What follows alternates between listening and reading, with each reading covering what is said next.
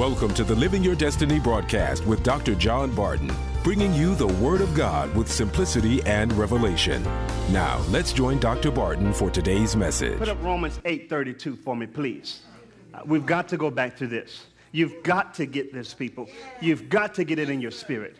He that spared not his own son, but delivered him up for us all, how shall he not with him also freely give us all things? He sent his best, and with his best comes the rest.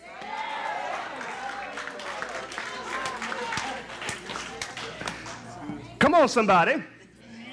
With Jesus comes everything you need to live a life of victory, comes everything you need to live a life of freedom. And, and, and many times, and I, the Holy Spirit has been correcting me on things that I've been taught that is no longer New Testament.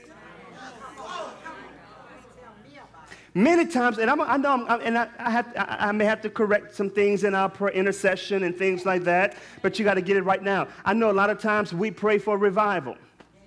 It's nowhere in Scripture, in the New Testament, where it says to pray for that. Many times we pray, Lord, rend the heavens. Rend the heavens and come down. That was Old Testament prayers that they prayed because they did not receive the Holy Spirit on the inside. As New Testament believers, we don't pray for God to rend the heavens because through Jesus, He got through the portals of heaven and came down on the inside of us. Touch somebody said, He lives in me. Come on, bump somebody, bump somebody, just bump them real hard. He lives in me. Lord, send revival. No, no, you've got to release revival. You've got to unleash. He already sent his best. Watch this. There's never going to be another big move of God. There's never going to be another move of the Holy Ghost that is greater than what Jesus did. Now we're just walking out everything that Jesus did. Now we're just praying and declaring and just releasing what Jesus did.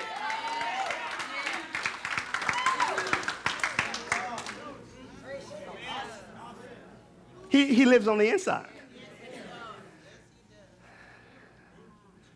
We're not looking, we're not looking up for the sky to open. See, that's why we pray with our head bowed because we're talking to the Father. Lord, what you want me to do about this situation? Y'all gonna get that tomorrow. You understand what I'm saying? I'm kind of being facetious, but I'm, my point is, He lives on the inside. Somebody say He lives on the inside of me.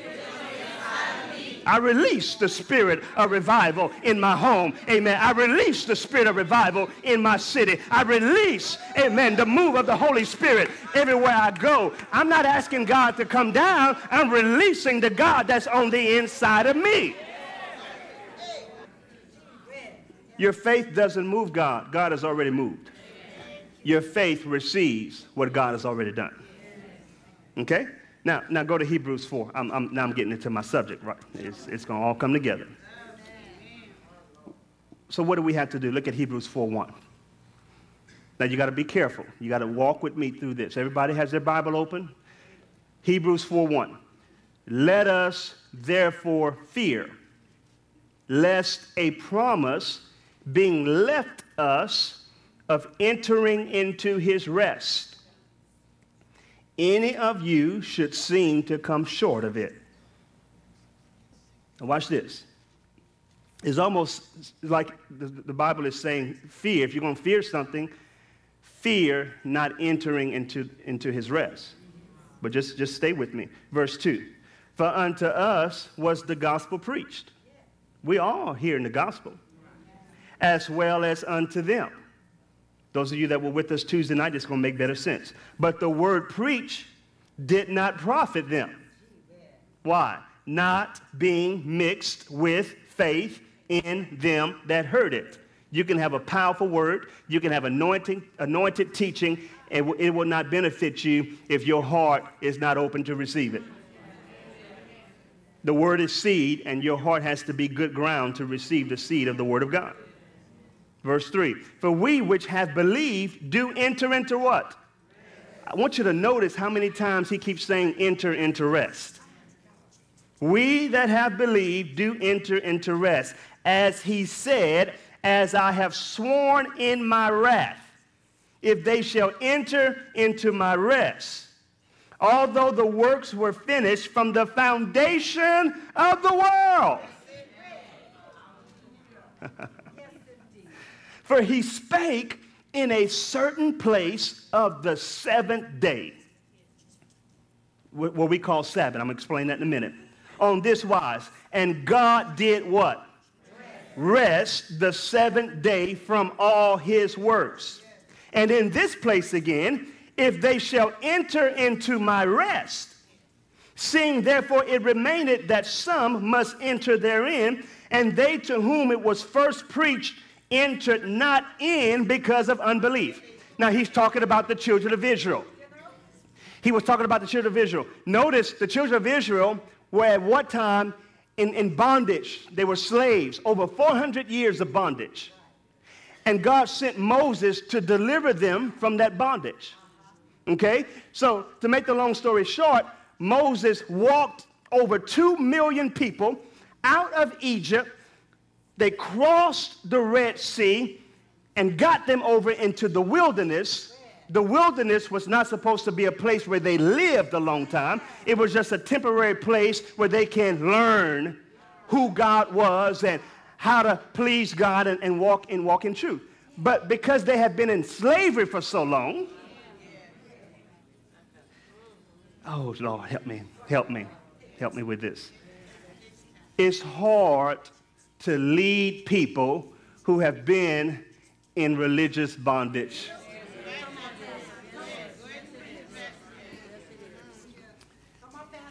it's hard to lead people that have been hurt by former pastors.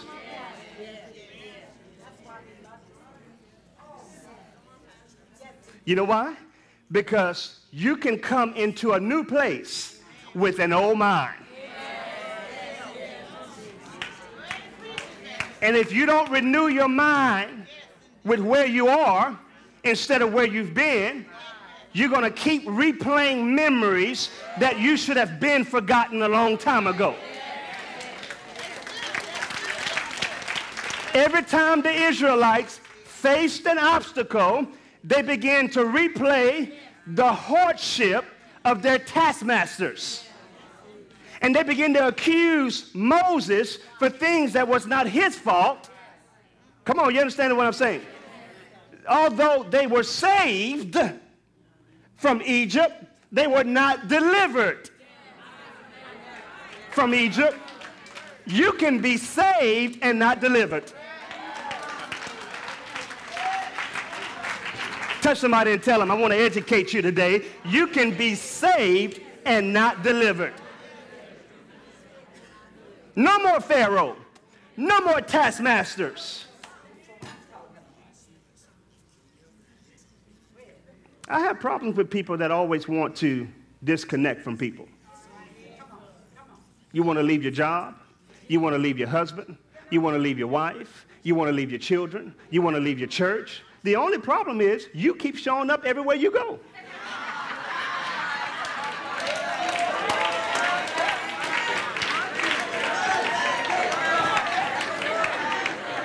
You've got to come to a place in your walk where you understand it's not my former pastor, it's not my husband, it's not my wife, it's not my preacher, it's not my children, it's not my boss, it's not the president, it's not the mayor, it's not Snoopy, it's not Willie, it's me, God. It's my mind. Lord, it's me.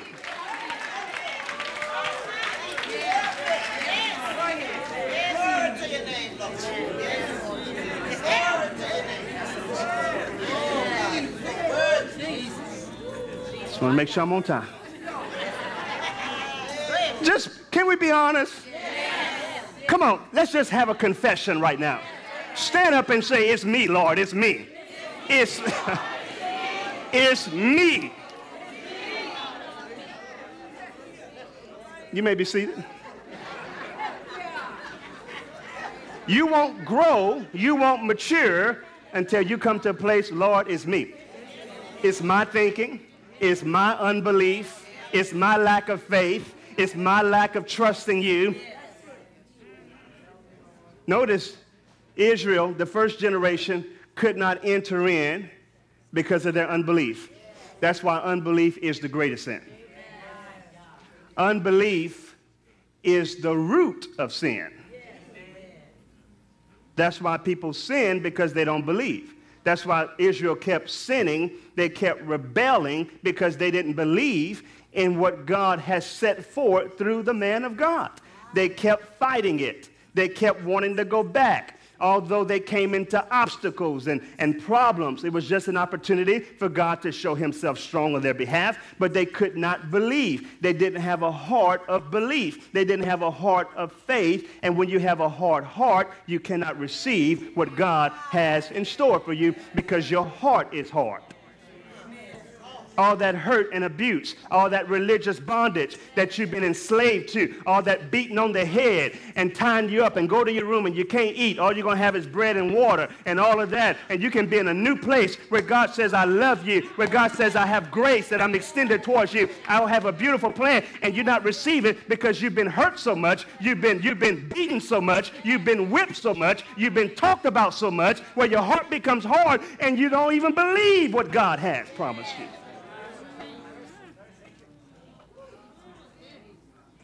Notice the scriptures keep saying, enter into rest.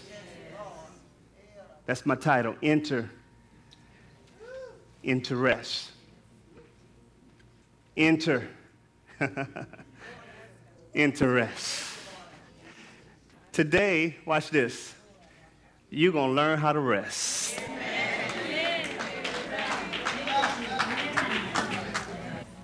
Somebody say rest. See, unbelief is the root. Sin, doubt, all those things are just manifestation. Unbelief stops the power of God.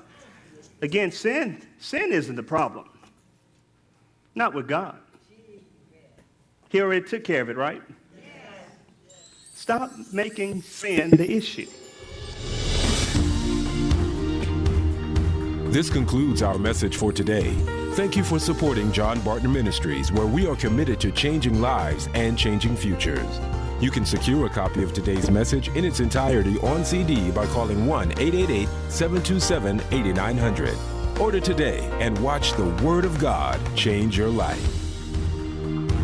If you're ever in the Lafayette area, we invite you to join us for a life changing experience at New Kingdom Ministries International, the place where new life begins.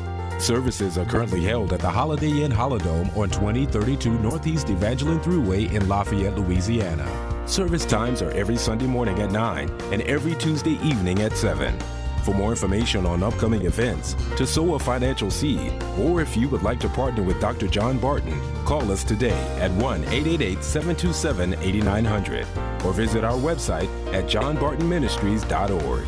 Thank you for listening, and remember, if you can leave your history, you can live your destiny now. There's a war going on. The world as we know it is in chaos. Earthquakes in diverse places. Savage storms ripping through the coastlines. Nations heading into war. Political corruption before our very eyes. Broken marriages and relationships. Economic crisis. Shattered dreams. And turmoil like we've never seen. And yet, despite all of this terrible chaos happening throughout the world today, the greatest battle you will ever face is The Battle Within. A new book by Dr. John Barton. Order your copy today by visiting johnbartonministries.org. This is the 70,000 watt voice of the community. KAYT. Jena Alexandria.